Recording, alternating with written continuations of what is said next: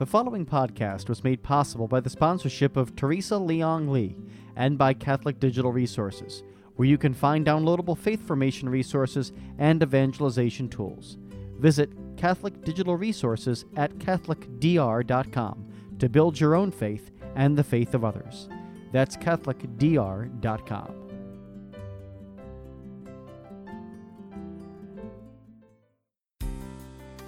Good News Ministries of GNM.org presents Footsteps to Heaven. Life's a journey full of challenges. Sometimes we get stalled. Sometimes we get sidetracked. When we walk with Jesus and the power of the Holy Spirit to the destination that God the Father designed for us, the results are better than we could ask for or imagine. And now, here is your host, Terry Modica. Now, praise the Lord, we're going to talk about the coronavirus in regards to the rosary and in regards to the oil of gladness. The oil of gladness. The Holy Spirit, one of his names is the oil of gladness. You know, the, the Holy Spirit empowers us, and we need to ask for joy. Okay? We need to pray as, that exorcist said, we need to do a decade, the first decade of every rosary for ourselves, for our protection, and for our joy. And the Holy Spirit is called the oil of gladness. And in this talk, I'm going to cover how we can turn our sadnesses, our sorrows, our sufferings into the joy that changes lives and makes good come from evil and stops evil in its tracks. In the previous session, we ended with the question What sufferings have I endured because of evil? Um, discuss how God, or, or reflect on how God might be using that suffering to bring the light of Christ into the world. And that's what we're going to talk about here. Because ministry comes from our sufferings. The most effective people in ministry are doing ministry that came from their own life, their own sufferings. I mean, think about those of us who've had cancer and somebody, and you've been, you know, you've gone through all the chemo, you're in remission, you've been clean for a while, and then you meet somebody else who's starting it.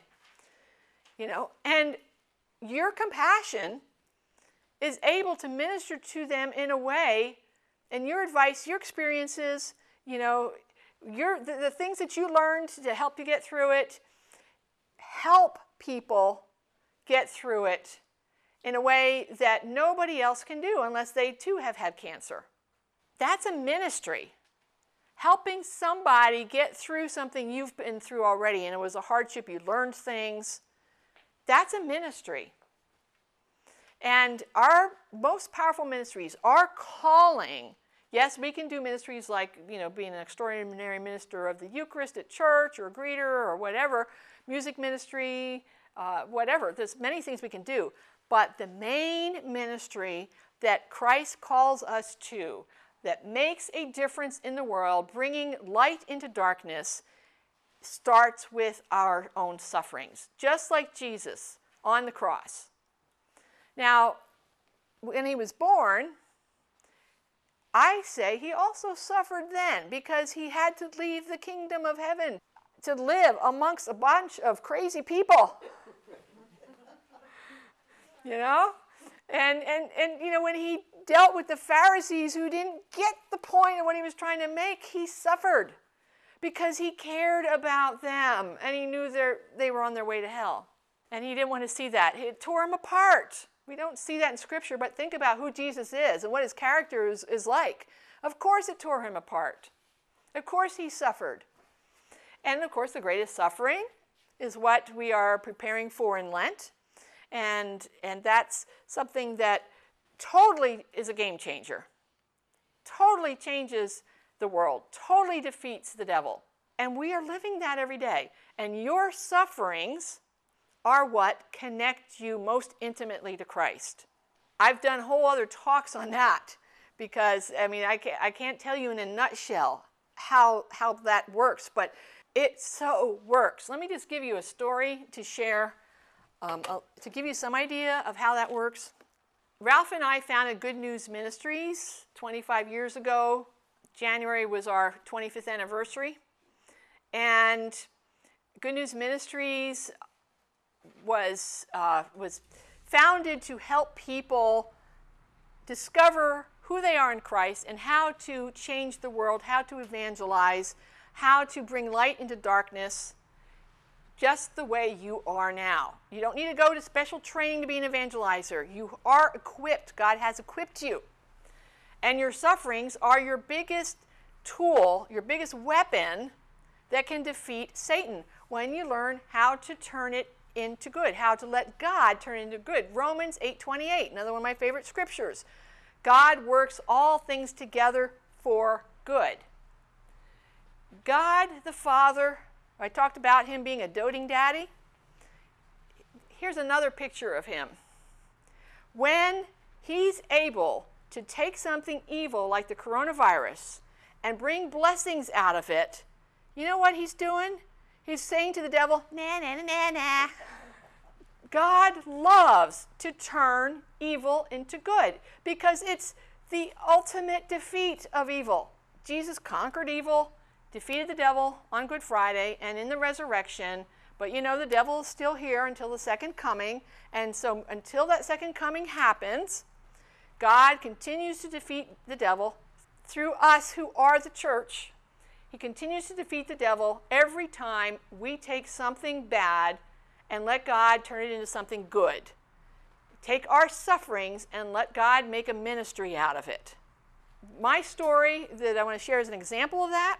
After we founded Good News Ministries, we had for our chaplain a priest, the very same priest who had introduced me to the Eucharist and brought me into the Catholic Church by his explanation of the miracle that happens every time there's a Mass. And this priest, we, we brought him, he, was, he lived in Missouri. Um, he's deceased now, so I can say whatever I want. and He won't get into trouble. but um, he moved here to be our chaplain, and it turned out that he was an alcoholic. And in that alcoholism, it started to ruin his ministry. Now, this was a man who, early on in his priesthood, uh, he had such a gift, an anointing by the Holy Spirit of healing. He had a hospital ministry, and there was a case where there was a young man who had been in a motorcycle accident and had many broken bones. And when he gave that young man the anointing of the sick, every bone knitted back together immediately, wowing the doctors, astounding the doctors, and everybody else. But Satan got a hold of this amazing ministry through his alcoholism. And down through time, you know, things getting gradually worse. Uh, people who he was, you know, where, where, he worked at a parish, they complained to the bishop about him because because of his attitude and and his al- that's from the alcoholic personality, which came from growing up with two alcoholic parents he did not know what unconditional love was. And Ralph and I were giving him unconditional love. And we're trying to teach him what unconditional love really is. And all he knew was codependency, which eventually became lust towards me. He took my unconditional love and understood it the way his mother had modeled it. His mother had had an affair with a priest. And so he wanted to have, as a priest, an affair with me with my husband still a friend of his. we stopped that in its tracks, and we, um, we kicked him out of the ministry.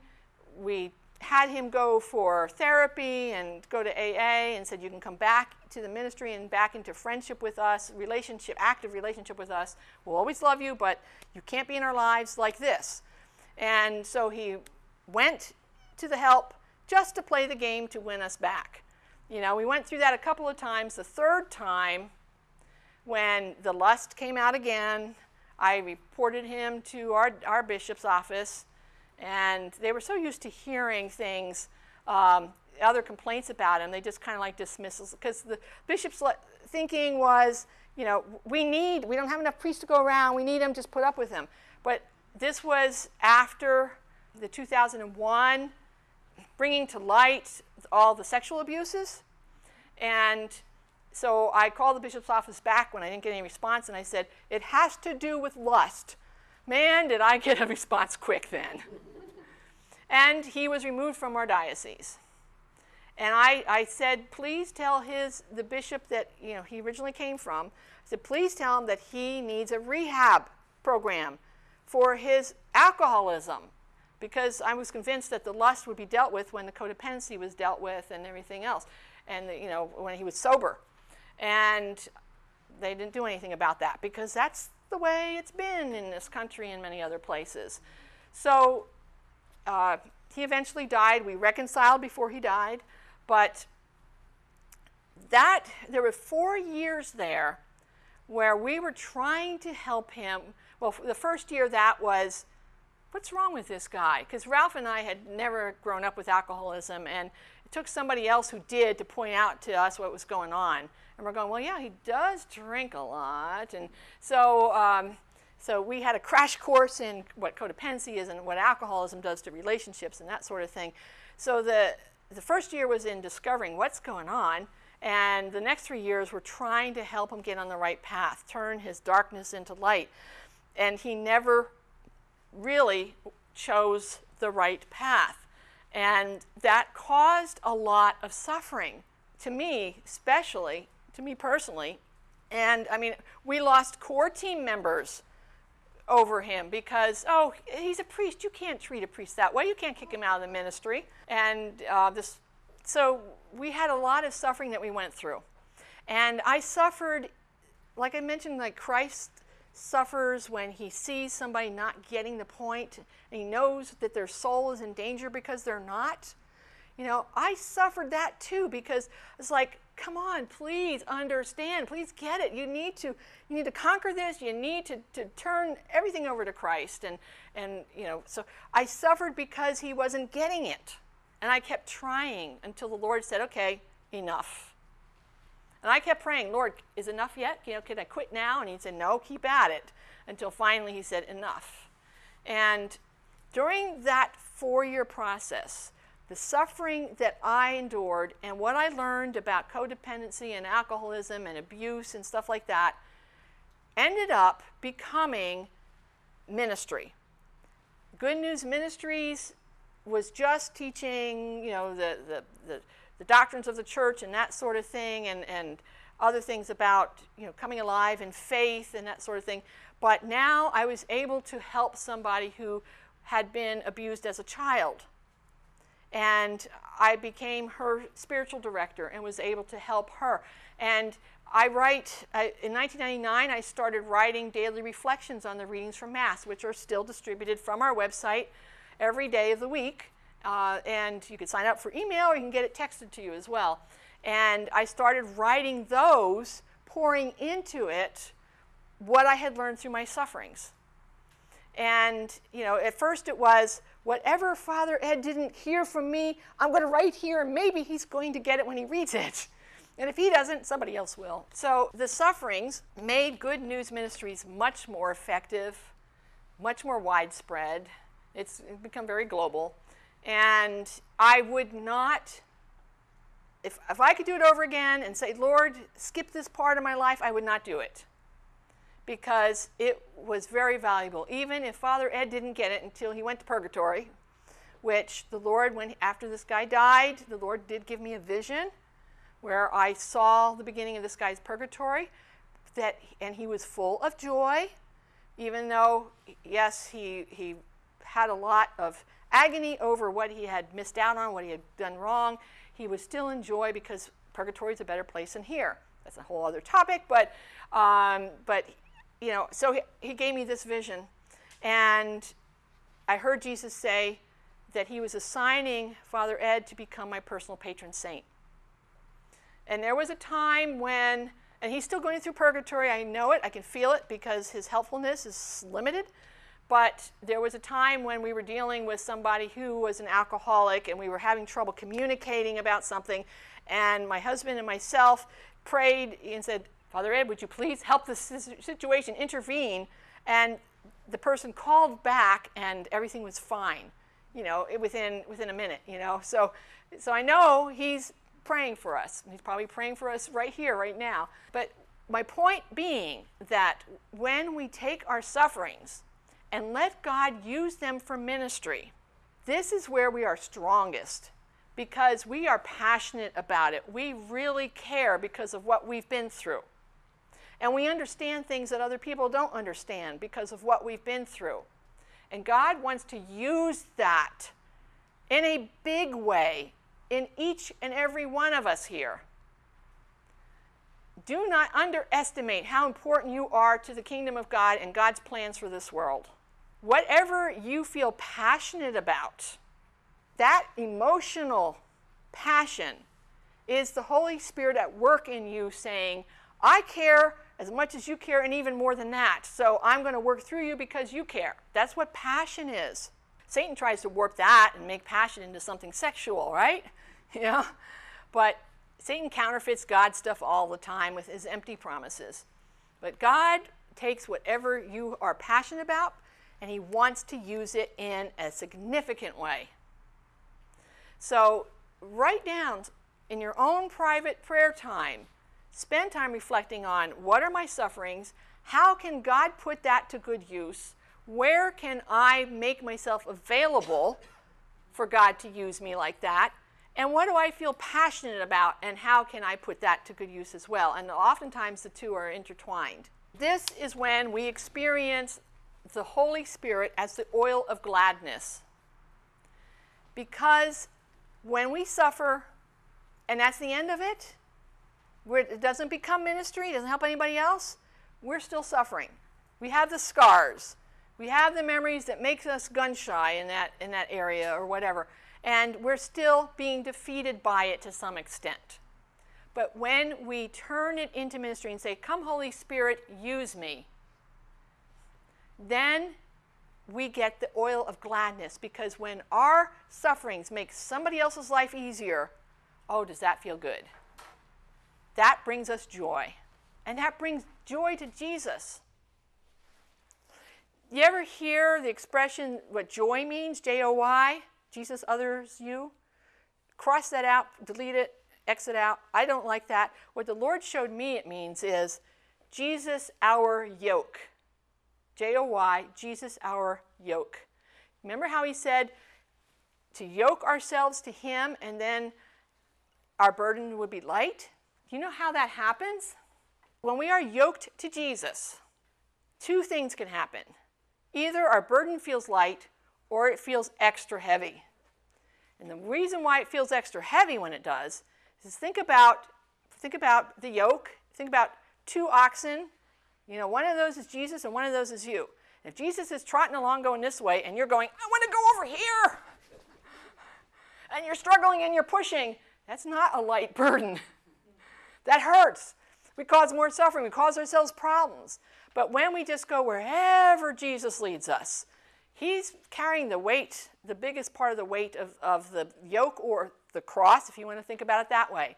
The crosses that we carry, He's carrying it with us and he's carrying a bigger portion of that weight than we're carrying it. If it's a cross he wants us to carry, because sometimes we take on crosses we're not supposed to carry. So again, we need the Holy Spirit's discernment. The Holy Spirit is the one that gives us discernment about what to do, what we're called to do, what our gifts are, how God wants to use that, as well as a discernment between what's evil and what's good.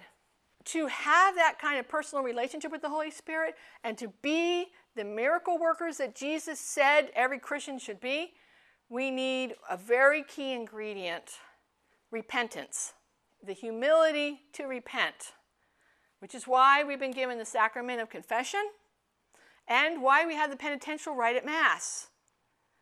Also, on my website is this whole course on the different parts of the Mass and making it much more meaningful. But the whole Mass is set up in such a way that it starts with we come in as regular people who have sinned, who have had struggles, who's whatever, and we go through uh, the, the gathering song, we every piece of it, the penitential rite, the prayers, and everything le- is leading up to, it's all purifying us and uniting us to each other, which is why we have the gathering song, for example, and the procession comes through the people. we are gathering, we're uniting, and we are becoming who God created us to be so that when we receive Jesus in the Eucharist, we fully receive him. But we have to be conscious of each step. We have to do it all consciously, participate in Mass fully conscious of what we're doing. And then, when we receive Jesus, we receive a renewal of our sainthood. We've gone through all the repentance, you know, and because the penitential rite is often very short, they don't give us much time to think about our sins, we need to be thinking about it before we come to Mass, which we should be aware of all the time, anyways. It's like, oops, here's another sin. And Lent is all about looking at where do we need to grow in holiness? What do we need to let go of that isn't holy? The Holy Spirit and having a personal relationship with the Holy Spirit makes that a whole lot easier. I shared with you before that I grew up um, not knowing God the Father very well, just Jesus. I did not know the Holy Spirit at all. He was just some ethereal, ghostly thing out there in space. When I met the Holy Spirit on a personal level, as a per- personal friend, a personal power, and I don't mean my power, it's God's power, everything changed. Scripture came alive. You know, um, ministry happened. Like the Holy Spirit just, I had entered that relationship with the Holy Spirit still filled with Satan's lies, empty promises about the occult. I still believed that, for example, when you have a seance, the people that you encounter are people who have died, normal human beings who have died, and they just don't know how to get to heaven. So when I had seances, I used to tell them about Jesus, and they were gone like that. I was talking to demons. And the minute I talked the name Jesus, they didn't want to be around. I was trying to evangelize ghosts. And, and it was demons I was encountering.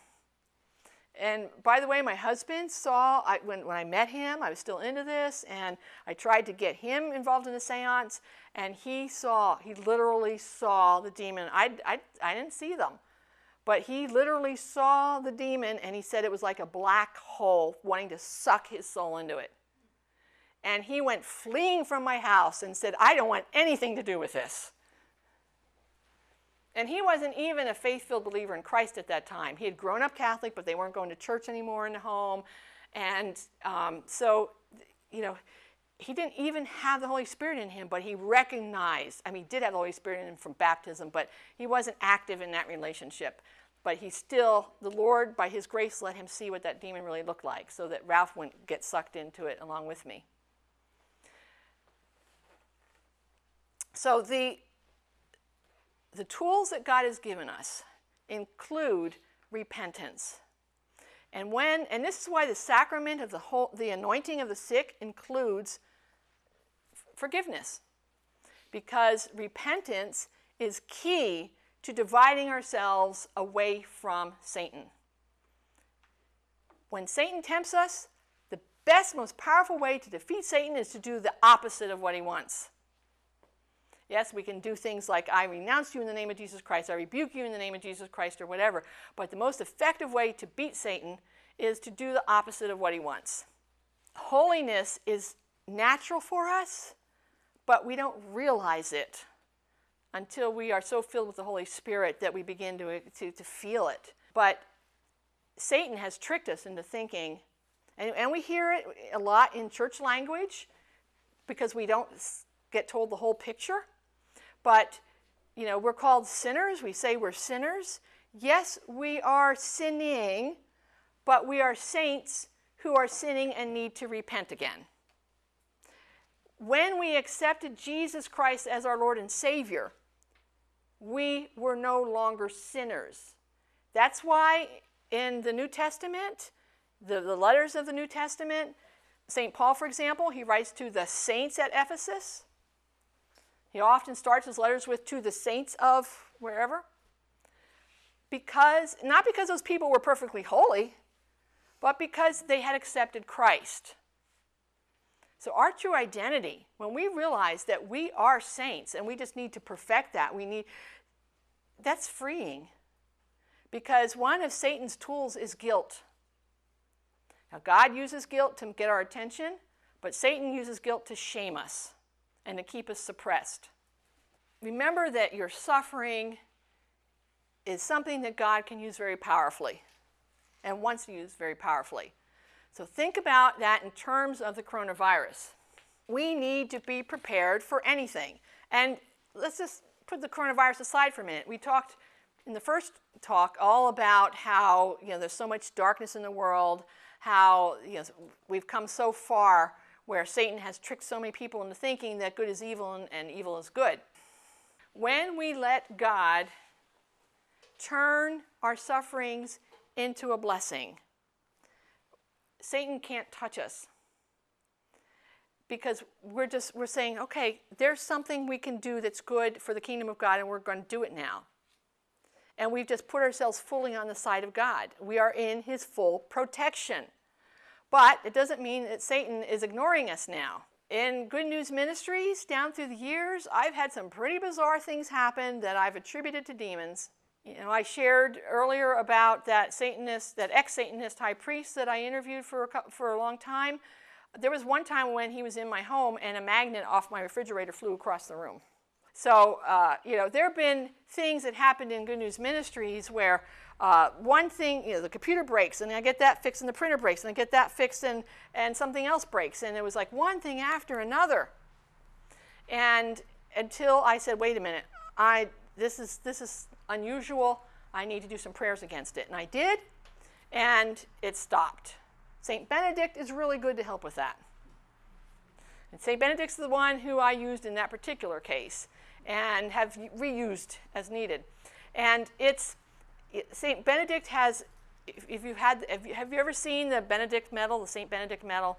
And it's got an abbreviation of a prayer on the medal, stamped on the medal. But the summary of it is Satan, drink your own poison. I love that prayer. Stop bothering me. Drink your own poison in the name of Jesus Christ. In what I do in Good News Ministries, Satan really doesn't like what we're doing. He hates what we're doing and his fellow demons. They, they come, they hate what we're doing, and they've tried to stop us in so many ways down through these 25 years. Some of it really painful to go through. And I even heard the little whisper in my ear that says, that said, if you would stop what was so painful. If you would, if you would let me have my way with that, you'll, you know, he tried to make a bargain with me. And I'm like, oh, now I'm going to be more determined than ever to do Good News Ministries. And when we, when we realize that, as Ephesians 6 says, we are fighting a battle, and it is with principalities, but through Christ we are always champions, we are always victories. When we realize that, it's a lot easier to get through life. So down through the years, I, have been going through these different battles and putting up with Satan and you know and, and the demons trying these different attacks, and it gets tiring. And and I, I I've said down through the years is what am I missing? What in my spiritual life, what in my prayers am I not yet doing that can make this stop or at least be a lot reduced. I'm getting tired of constant. Yes, I win every battle, but I'm getting tired of having to go to battle. Then, through some circumstances, retreat and whatnot, the, the Lord gave me a prayer to add using the rosary, because the rosary is a powerful weapon. The Blessed Mother, where she's appeared, she's always said, Pray the rosary, it's a powerful weapon against evil, against the devil. Well, the Lord gave me a prayer and, and an adaptation of that, that when I began using it, worked fantastically. So much so that, okay, where I'm standing here, it felt like I could literally feel like the demons were as far as that wall over there. They were that close. They couldn't get any closer, but not unless that was close enough to cause problems.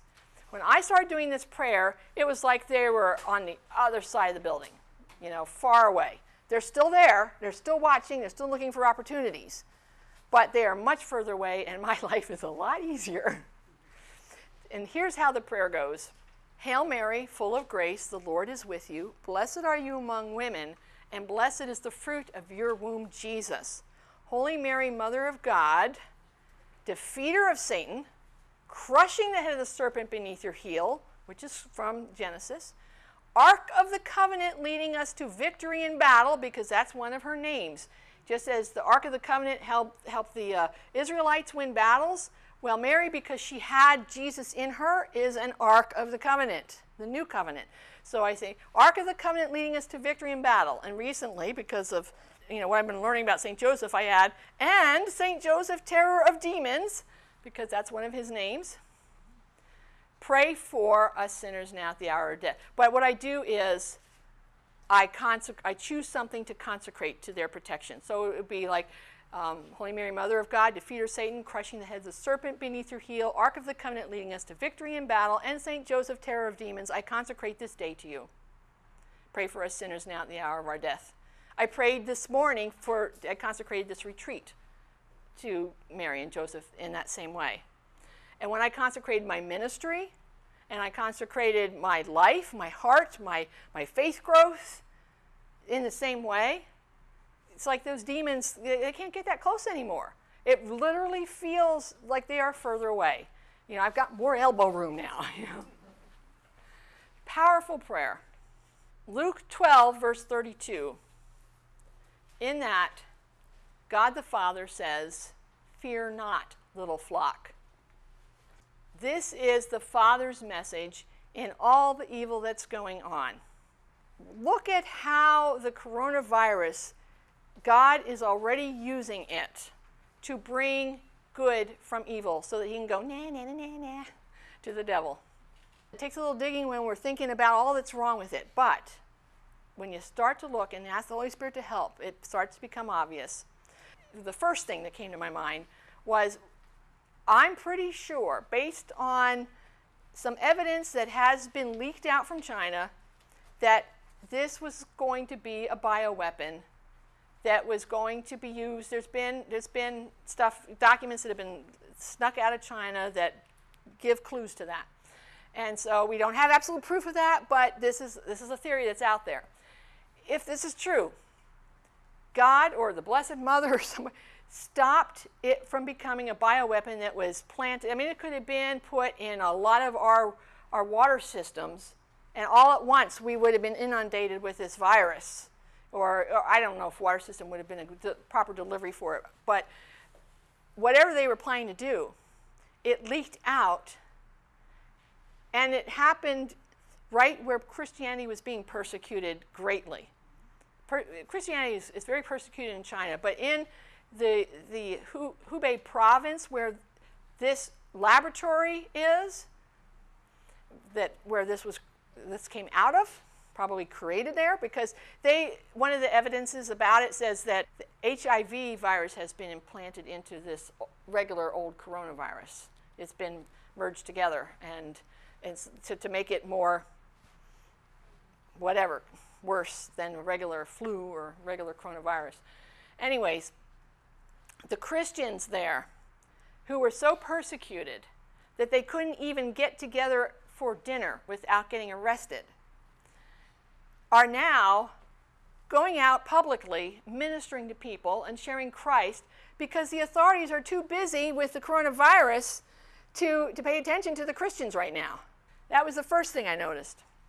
But something that, as I've struggled with the, the whole issue of whether or not it's a good thing or a demonic thing that masses are closed because think about when, when masses are, are when churches are shut and masses are canceled who's the happiest about that? The devil. Yes. And i'm and i'm like oh why? You know why do we have to let the devil get away with this? Come on.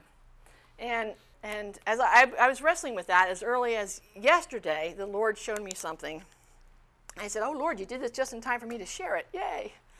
The whole world right now, whether they want to or not, are going through a Lenten experience.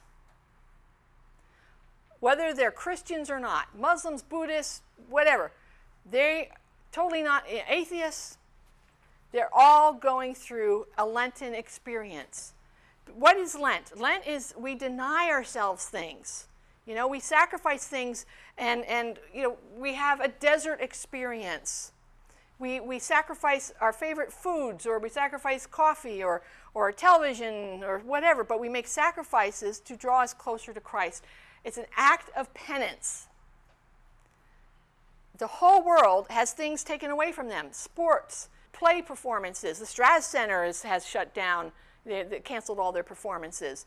People are have, have all what they're used to, their normal life, and the things they want to do has all been taken away from them. They're going through a Lenten sacrifice without realizing the spirituality behind that. And what are Lenten sacrifices supposed to be? Penance. How evil is the world? Do they need to do penance? They're doing penance whether they want to or not. God is using the coronavirus and this, we're in the middle of the story. I don't even think we've reached the peak of it yet. So I can't tell you what's coming, but I do know this God is doing something awesome against the devil throughout the whole world right now. And with that, let's pray. In the name of the Father, and the Son, and the Holy Spirit. Amen. Come, Holy Spirit, fill us. Come, Holy Spirit, anoint us. Come, Holy Spirit, renew us. Come, Holy Spirit, help us to know good from evil. Come, Holy Spirit, help us to know what Jesus wants to do with each and every one of us to bring light into the darkness. Come, Holy Spirit, purify us and help us to recognize where we need to repent so that we can become better instruments for your kingdom. Come, Holy Spirit, you have my permission to change me. Amen. You've been listening to Terry Modica of Good News Ministries. For more faith builders, or to learn more about this ministry, come visit our website at gnm.org. You'll find online resources and lots more to help you know the Father's love and grow closer to Christ and be filled with the Holy Spirit. Visit gnm.org today.